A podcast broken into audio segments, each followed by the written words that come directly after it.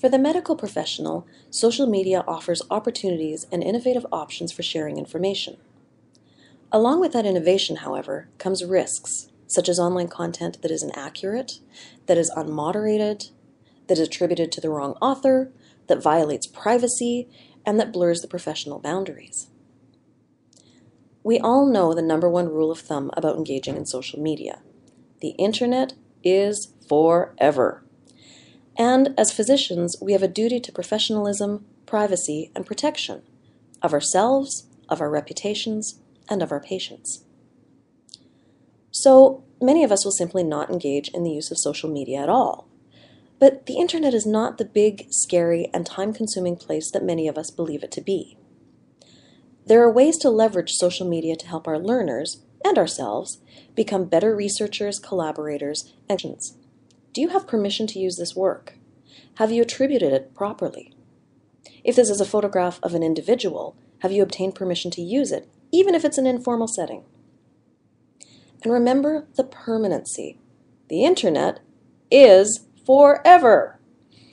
And remember that the use of social media platforms is not a one way street. Patients, recruiters, potential employers, and partners have the same access to search engines that you do, and they will use them. Social media isn't all bad, though. There are many ways that physicians and learners can leverage social media to our advantage. Disseminating knowledge and advancing research are the core reasons physicians publish. And one of the best ways to do so is by using a social media platform to share your publications with a wider audience. Other advantages to using social media include curation of a resource library. Posting links to online publications is an easy way to keep track of content that interests you and is an easy way to share with others of similar interests in areas of research. Promoting health literacy. Patients aren't getting their information from peer reviewed academic research forums. They are Googling. By providing evidence based medical information on social media sites, we may be helping to improve the quality of healthcare information available. Give your future preceptors and employers performance analytics.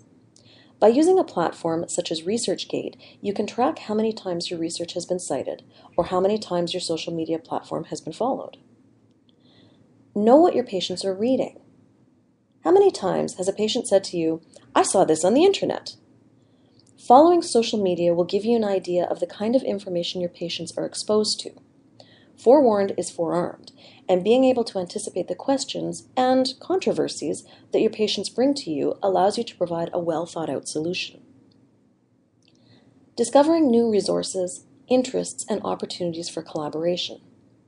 Increasingly, we are looking outside of our own institutions for collaboration. There are all kinds of social media platforms limited to physicians that provide opportunities for connection. Engaging in social media need not be a time waster nor a reputation ruiner. By employing a few basic rules and selecting the appropriate platform, we can use it to our advantage. And remember, the best way we can encourage professional and productive social media use in our learners is to encourage their critical thinking empathy, and respect for others in all aspects of their clinical learning.